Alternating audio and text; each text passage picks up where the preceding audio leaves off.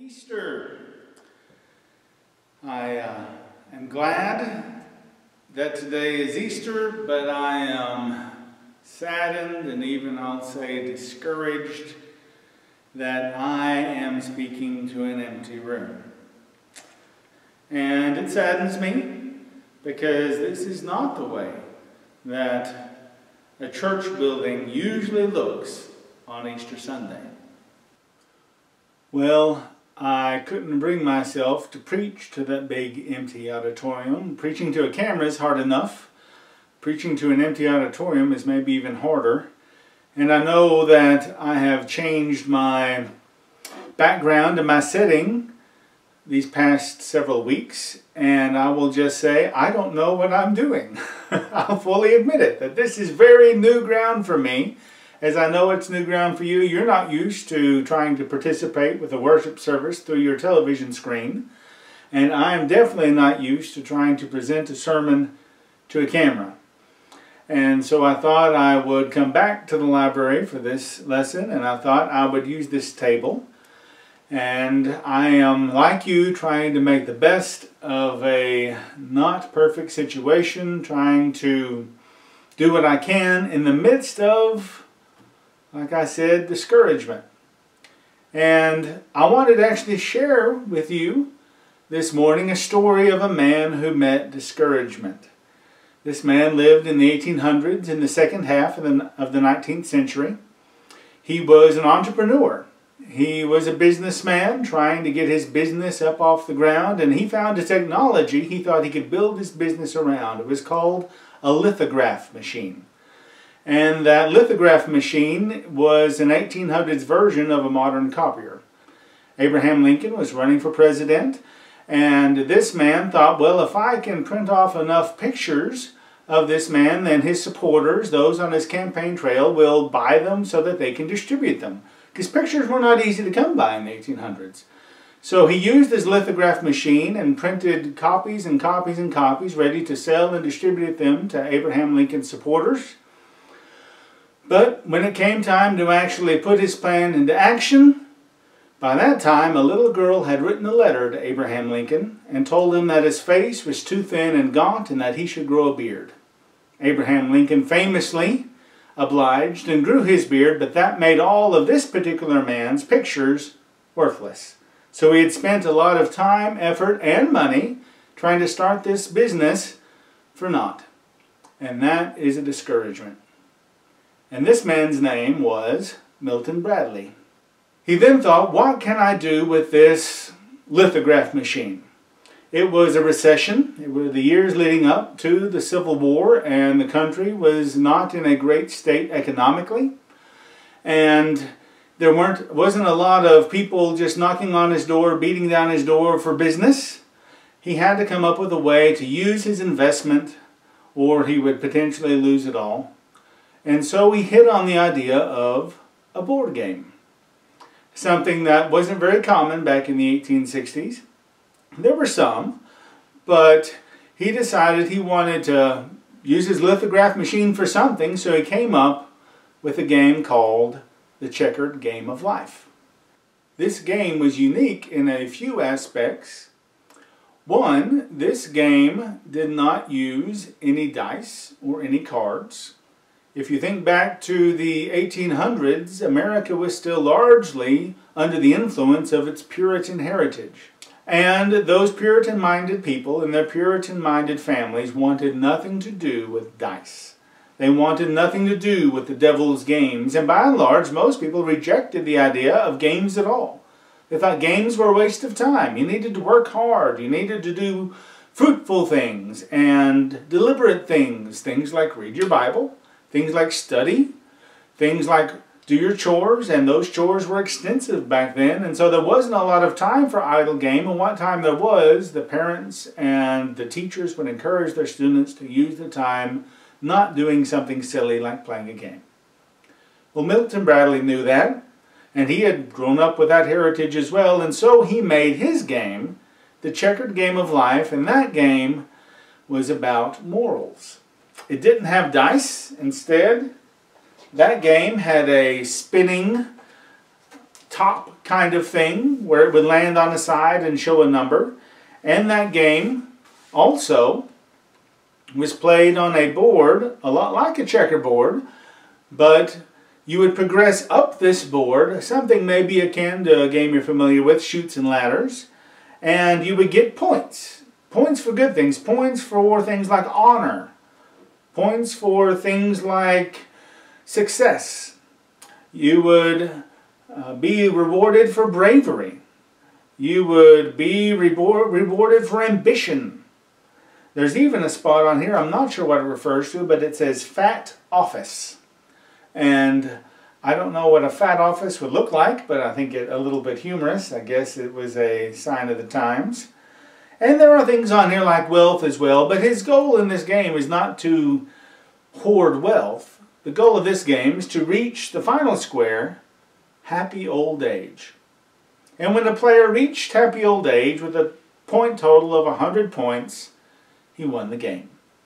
And this game spread like wildfire. Parents loved it, families loved it. A game that taught good morals and strong work ethic and the things that the Puritan heritage valued. And Milton Bradley hit on a business that became, for a while at least, his was the largest maker of games in the world. Well, a hundred years after Milton Bradley made his famous checkered game of life, the company, Milton Bradley, wanted to celebrate and honor its 100th anniversary by making a new game of life. And that game of life is the one we're used to, the one where the entire goal is to accumulate wealth. And I find it ironic that Milton Bradley, whose focus was on morals and focus was on a good life well lived with ethics and honor well, his company, a hundred years later, just made a game about making money. A game that embraced the materialistic culture of America. So he embraced the Puritan culture of his day, and a hundred years later, his successors embraced the uh, materialistic culture that was just starting in the 1960s, and of course now is still going strong. And you can buy the Game of Life now, the new Game of Life, and it's changed just since the 1960s in some ways. But the emphasis is still on how much money can you have whenever you enter the good old age of retirement home and will you move into the mansion worth millions. So the question I want to ask you this morning is which one is the right one? Was it Milton Bradley's original game which focused on morals and honor and ethics? and the uh, pursuit of a good and life well lived and happy old age, or is it the new game of life? The one all about money, the one all about big houses and fast cars.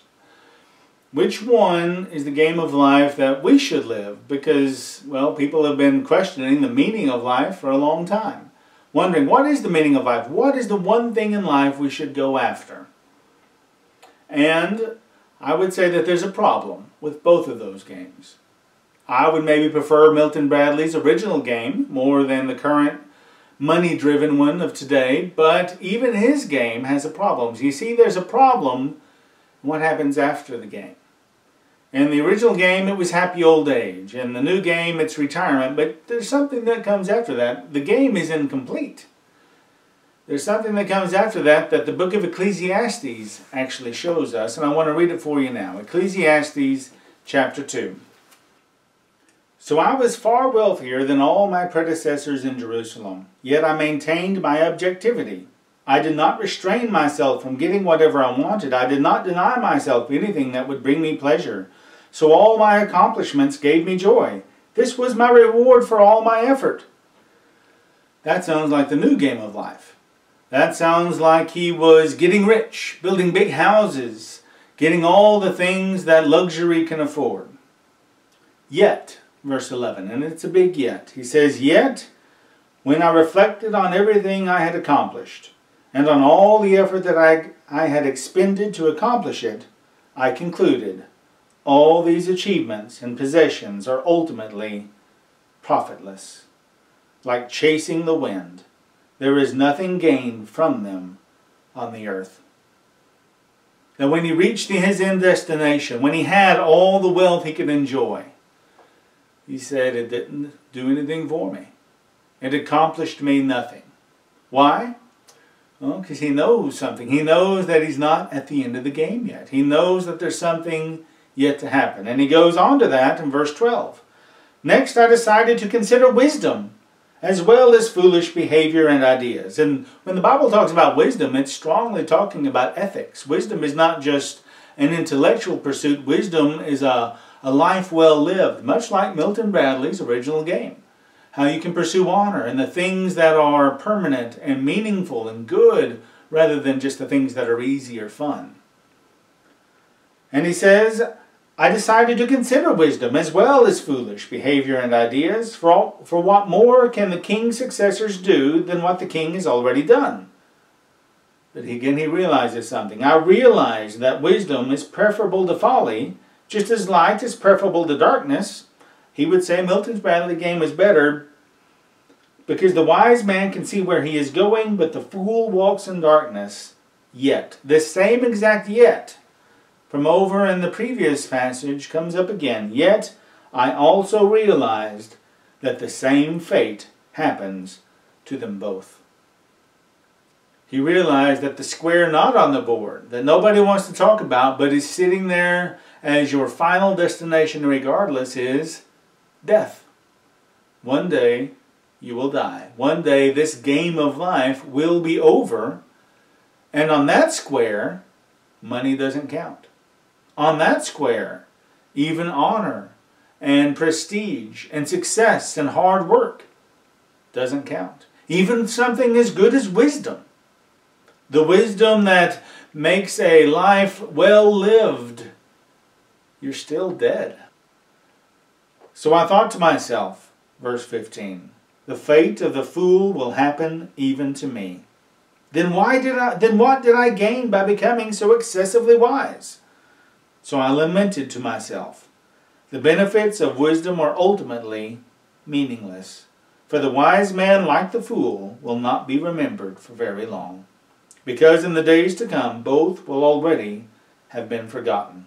Alas, the wise man dies just like the fool.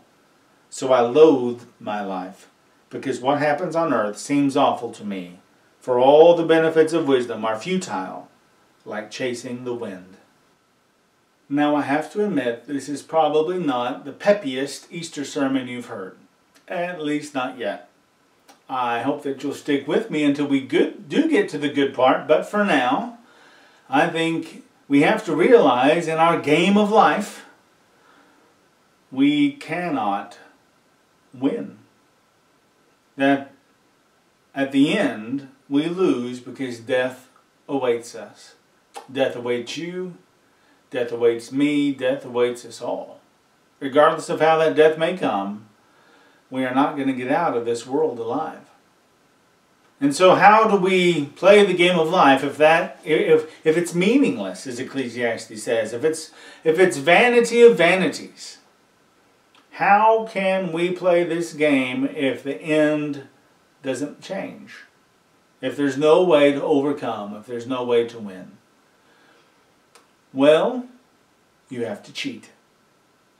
And I realize that might be just as surprising, or maybe more surprising than my message last week about being cutthroat, but if you want to win in this life, you cannot win on your own. You have to cheat. And I will say that whereas Milton Bradley's game emphasized honor and good and truthfulness and respect, and it would look down on cheating, even the new game would look down on cheating. You read Scripture itself, and Scripture says we've got a cheater on our side. Somebody who doesn't play by the rules, somebody not bound to the rules because, as a matter of fact, he wrote them. He made the rules. And he steps in, and it's not fair. It's not fair at all. I hear sometimes my kids, just like most kids, it's, it's not fair. And I said the same thing when I was a kid, and sometimes I still say the same thing now. And usually the parental response is, life isn't fair, and that's true, but here's the thing, it's not fair, it's better.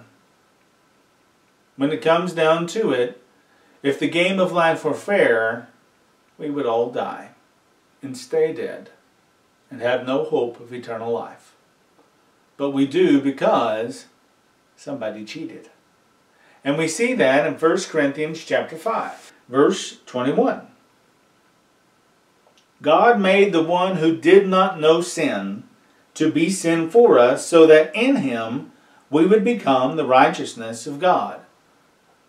So God took the one who was in sin, but put him in the place of sin, made him receive the consequences of sin. And that's not fair. That's not playing by the rules.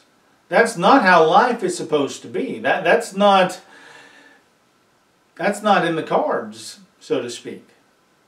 You're supposed to pay your own debts. You're supposed to face your own consequences. And because of that, the game of life had us. The game of life had us backed into a corner, nowhere to go, only facing our own loss, our own demise, and yet, God cheated. God beat the game of life, the game He created, and so I guess you could say He wasn't cheating at all. He can make the rules. He is the creator. But as far as our perspective, He changed the game. The game changer. Jesus Christ, who knew no sin, became sin for us, so that in Him we would become the righteousness of God. I'm not the righteousness of God. I'm far from it. And yet God has made me his righteousness through the sanctifying sacrifice of Jesus who took on our sins. And not only that, let's look at Colossians. Another cheater's verse. Colossians chapter 2 verse 14 says he has destroyed what was against us, a certificate of indebtedness. If you're anything like me, you know a thing or two about debt you know about a mortgage, you know about car payments, you know about school loans. And debt is something that just hangs over your head. And some have more debt than others, and sometimes you almost feel like it's going to suffocate you because you feel like there's no way out. It controls you, it has you. It's got you exactly where it wants you, and there's nothing you can do about it except keep spinning your wheels, trying to get ahead when really getting ahead is not what debt was made for. And Scripture tells us about debt. That we have a certificate of indebtedness against us. And that certificate of indebtedness is you sinned, you deserve death. You were indebted with your life to sin because you have succumbed to the temptations of sin. But He, Jesus, has destroyed what was against us. This certificate of indebtedness. This document that we signed. We signed by our transgression and our rebellion and our sin. We put our name on the line saying that we would serve this document of indebtedness. And Satan had us. Had, it, had us exactly where he wanted us. And yet, again, God broke the rules. God changed the game.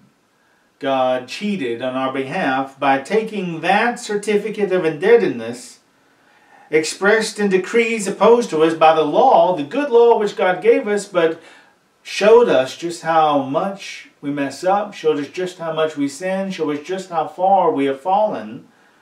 So a constant reminder of our inadequacy, of our failure, and of the idea that we can't win he has taken that certificate away by nailing it to the cross. Jesus was nailed to the cross, but it's almost like uh, maybe this is a bad illustration, but a bait and switch. Jesus was on that cross, but instead of him being the one that was defeated and torn apart and, of course, killed permanently, which he was not, Instead, by the fact that he was willing to take sin upon himself, he took away, he nailed to the cross, he destroyed our indebtedness to sin. Our indebtedness, which had us going for only one destination death. But again, it gets even better. Because on the third day, after dying on the cross, something really cheating happened. You see, there's a rule in this life, in the game of life, so to speak. In the real life world we live in, there's a rule. The dead say the dead stay dead. And everyone abides by that rule. Now there's a few instances of scripture where that rule was broken, Old Testament and New Testament. But they were by far the exception, and of course, many people without faith don't believe in those stories anyway, not like we do. But in those instances, we could say that in those moments, God raised people up from the dead to prove his power over death. But with Jesus, something was a little bit different. A lot different. With Jesus, it wasn't just so much somebody coming back from the dead because God summoned them or God brought them back from the dead. It was God Himself raising back up from the dead because the power inherent in Jesus is the power inherent in the Father. And that power cannot be held down by death. That power cannot be defeated. And that's cheating when it comes to playing a game. If your power is so great that you cannot be defeated, then everybody else has the right to say cheater. Or can say, or often does say cheater. But God made the game. God made the rules. And he came to this world and broke those rules that we were so used to living by and said, watch this. Watch this. And on that Sunday morning, that stone was rolled away. On that Sunday morning, Jesus came out of that tomb. On that Sunday morning, death was defeated completely. And the resurrection became powerfully real. And it gets even better because not only is the power of the resurrection in Jesus himself, because he is God made man, the power of the resurrection is in us. Ephesians chapter 1, verse 19. Talking about the incomparable greatness of his power toward us who believe. So it's not just God's power, it's his power toward us who believe, as displayed in the exercise of his immense strength. God proved his power. God proved his ability to overcome. The power, this power, your translation might say the very same power he exercised in Christ when he raised him from the dead and seated him at his right hand in the heavenly realms. So the power that he gives us, the power available to us, the power that God used toward us, verse 19, is the very same power that raised Christ from the dead. So if God can raise Christ from the dead, if Christ can raise himself because he is God made man, God come in flesh, the Son of God, by his own power. He lays down his life and he takes it up again, like he says in the Gospel of John. If that power is available to Jesus, if that power is inherently in Jesus, then we who have the Spirit of Christ, we who have the Holy Spirit of God within us, as Ephesians has just finished talking about, that power is in us that just as Christ cheated death, now we can cheat death. Look at 1 Corinthians chapter 15. Verse 12. Now if Christ is being preached as raised from the dead, how can some of you say there is no resurrection of the dead?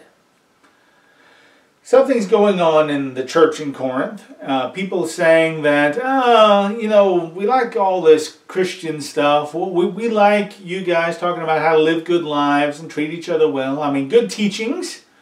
We, we like that sort of thing, but this resurrection thing, the idea that somebody can come back from the dead, I don't know about you, but I've never seen that. We have a long timeline of human history where people who die stay dead. It's the way of things. It's the rules that you have to follow in this game that we play. This game that all ends at this final destination of death. And so they were saying, there's not really a resurrection. And that makes Paul mad, I believe. In chapter 15, he's saying, how in the world can you believe that? because Christ raised from the dead. That that is the key foundation cornerstone of our faith. The fact that Jesus was raised from the dead. And if Jesus was raised from the dead by the power of God, then you are raised from the dead by the power of God. And just as you were raised from the dead by the power of God, so Jesus is raised. And Paul goes both ways here in chapter 15, verses 12 and following. He's saying, just as we know that the resurrection is waiting for us, Jesus proved it when he rose from the grave. So it's intertwined. Jesus' resurrection is directly connected to our resurrection. You can't take them apart. As sure and as significant and as true as one is, is as true as the other. And so that is what our faith is built upon. We struggle sometimes with belief, even as a preacher. Sometimes I do. I read things in Scripture that seem crazy. And I have to ask myself, well, who's the one in charge? Who's the one that decides what's crazy or not crazy? Who's the one who writes the rules? And if that is God, then I should trust what His Word says, even though it might sound strange. But the strangest part of all, and sometimes we lose this, sometimes we talk so much about the resurrection of Jesus that we forget just how strange this claim is. You can cheat death. This world, death and taxes, the two things you can't cheat, well, some people have cheated taxes, and death is a, quite a bit more final than even taxes. But somebody cheated death. And didn't just and didn't just cheat death for himself, he cheated death for you. And he cheated death for me. He made it so that we could win the game we had no chance of winning. He cheated for us by laying down his life so that we could have life. And by conquering death through his resurrection so that death can no longer have a hold on us. Well, I wanted to come back in here to close out. And I will say that this big empty room is still discouraging. But like the story of Milton Bradley, discouragement isn't the end of the story. That whatever discouragements we may face, whether it's on Easter or any other day of the year, any other day of our life, in this game of life that we play, we will face discouragement. I promise you that. Don't let any preacher or any other person tell you otherwise. Whether you're a Christian or not, you will face discouragement. And discouragement can get you down. Discouragement can make this game of life, the journey, the journey that we're on, difficult. But we've already won. But we've already cheated or more accurately, God has cheated on our behalf so that we can have a victory we don't deserve. And I wanted to come back in, there, in here to reinforce that, and I also wanted to come back in here because the beautiful, wonderful thing that we have in baptism whenever we put Christ on, whenever we accept his wonderful, precious gift, his salvation for us, whenever we cheat death. And the thing is, Jesus cheated death because he was willing to die. He died on the cross when he didn't have to and thereby overcame death because of the power of his purity and holiness and the character of who he was and of course the power inherent in his divine nature. But the whole reason he was able to conquer death is because he was willing to die. And we go down into the waters because we're willing to die. We, are, we go down into the waters to die, to put our old self to death. But that's not the end of the story. In that moment, we cheat death.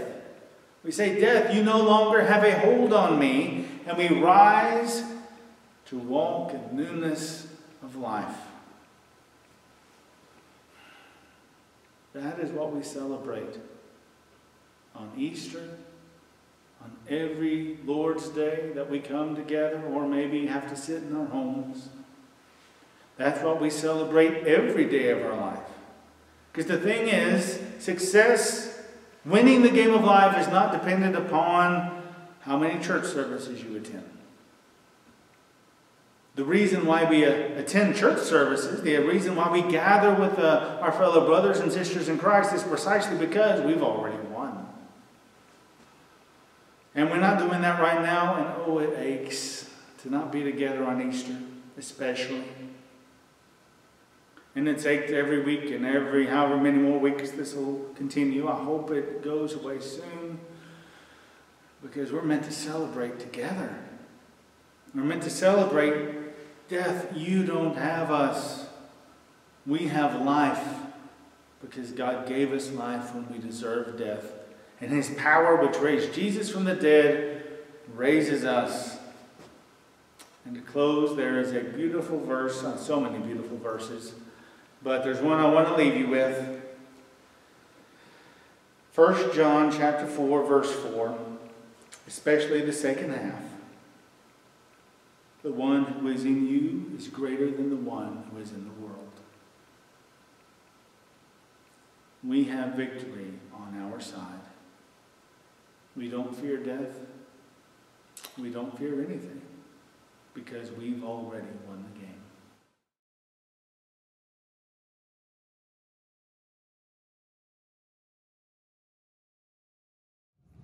Good morning, church family. It's so good to be with you again on this Lord's Day. Again, we're enjoying our study and our worship together in our own homes. Still faced with the uh, seriousness of the circumstances we're in, being separated because of this virus, and the fact that we can come together this way and be a part of each other's lives and share in the message that Colby shared this morning about living life. And then we are able to come together to join together to participate in the partaking of the Lord's Supper. There are followers of Jesus around the world in every country that are celebrating this Lord's Day as a time when the death, burial, and resurrection of Jesus is remembered. We as Christians celebrate that every Lord's Day. As He commanded for us to come together on the first day of the week and to remember this, that as often as we eat it together, we commemorate and remember His sacrifice that was given to us by dying on the cross. I want to share a few passages with you this morning before we take part in this feast in John chapter 13. In John chapter 13, the first three verses, Jesus is about to eat the Passover with his disciples. And before he sat down with them, he had this to say. Now, before the feast of the Passover, Jesus, knowing that his hour had come and that he should depart out of this world to the Father. Having loved his own who were in the world, he loved them to the end. And during supper, the devil, having already put into the heart of Judas Iscariot, the son of Simon, to betray him, Jesus, knowing that the Father had given all things into his hands, and that he had come forth from God and was going back to God. You see, in that statement, Jesus knew that the work he had come to do on this earth was about to be finished, that he would be put to death, and that he would uh, shed his blood to cover the sins of all mankind. But he knew that he would be returning to God. And that's a joy that each one of us as Christians celebrate today as we join in this communion with him, knowing that as the child of God, that the price Jesus paid gives us a home with God forever. Jesus offered some words of encouragement to his disciples before he was arrested and put taken to be crucified. In John chapter 16, beginning with verse 32, Jesus said, Behold, an hour is coming, and has already come, for you to be scattered each to his own home, and to leave me alone. And yet I am not alone, because the Father is with me. These things I have spoken to you, that in me you may have peace. In the world you will have tribulation, but take courage, I have overcome the world.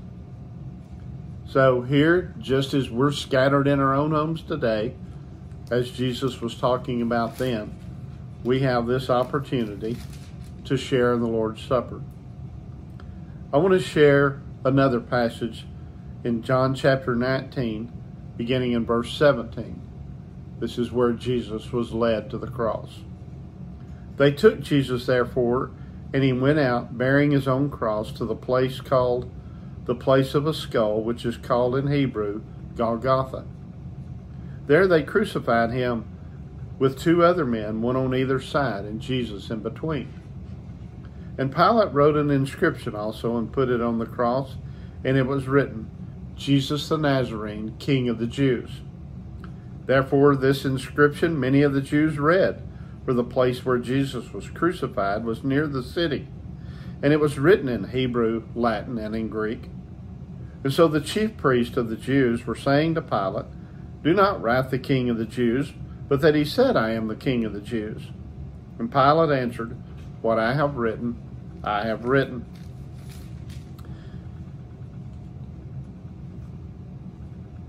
In verse 26, it says that when Jesus therefore saw his mother and the disciple whom he loved standing nearby, he said to his mother, Woman, behold your son. Then he said to the disciple, Behold your mother. And from that hour the disciple took her into his own household. And after this, Jesus, knowing that all things had already been accomplished, in order that the scripture might be fulfilled, said, I am thirsty. A jar full of sour wine was standing there, and so they put a sponge full of the sour wine upon a branch of hyssop and brought it up to his mouth. When Jesus therefore had received the sour wine, he said, It is finished. And he bowed his head and gave up his spirit.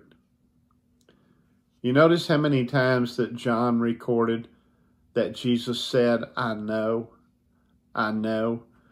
He was very confident in that he would be going home to be with his Father when this was all over. Let us join together now in prayer as we take the bread that Jesus broke. Dear God and our Father in heaven, we thank you so much for the, the joy that we share in being your children.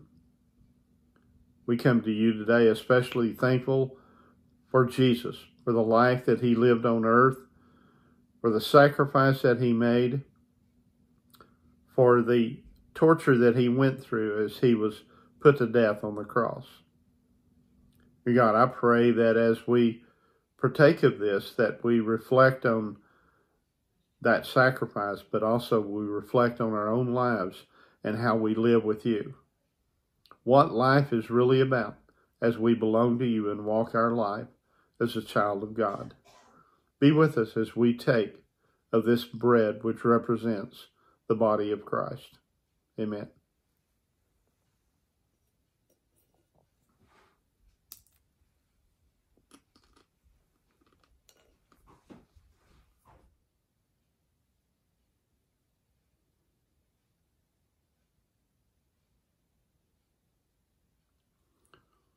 Let's continue in our prayer. Dear God, we come to you again and just are thankful for being your children. We're thankful for the blessings that you give us, and we pray blessings upon us as we are separated at this time from the physical presence, but we're thankful for being able to be in each other's homes with the methods we're using today. I pray you be with us as we drink this fruit of the vine that represents the blood of Jesus that he poured out on the cross so that all mankind could be forgiven of their sins. These things I pray in Jesus' name. Amen.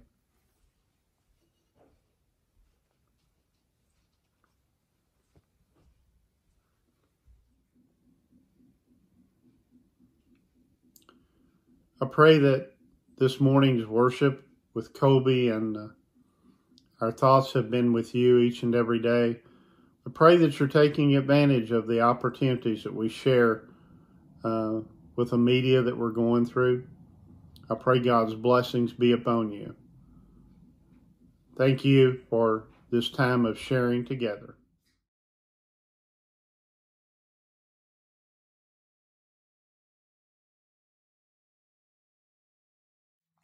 Good morning.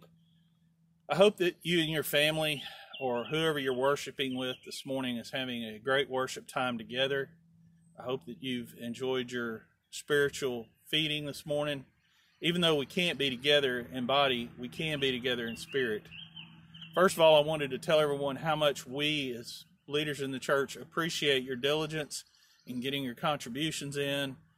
March, even though the last half of March we weren't together, we still had contributions that were just slightly below normal for the month, which I'm I'm very excited about that fact, and I'm I'm really proud of everyone for being diligent and making sure they get their contributions in because we do still have to uh, continue paying the bills for the operation of the, the Lord's work in Winnsboro and paying our ministers who are doing a great job during this time apart.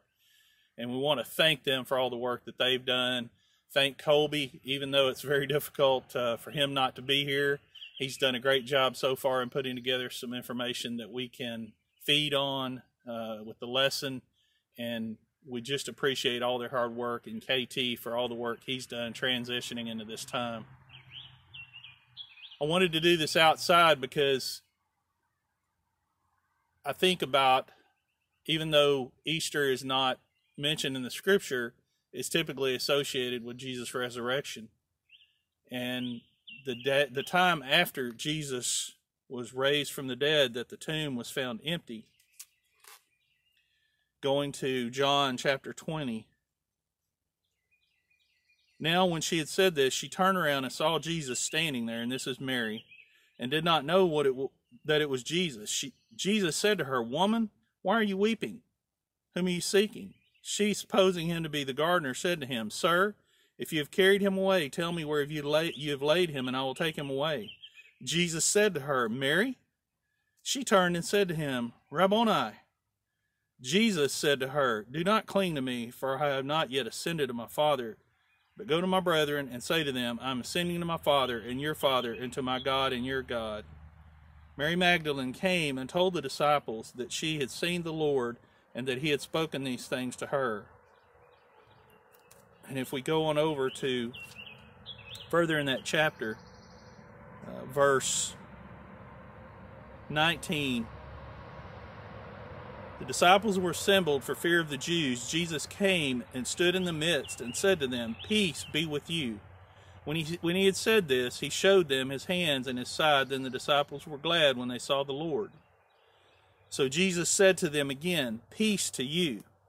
As the Father has sent me, I also send you. And when he had said this, he breathed on them and said to them, Receive the Holy Spirit. If you forgive the sins of any, they are forgiven them. If you retain the sins of any, they are retained.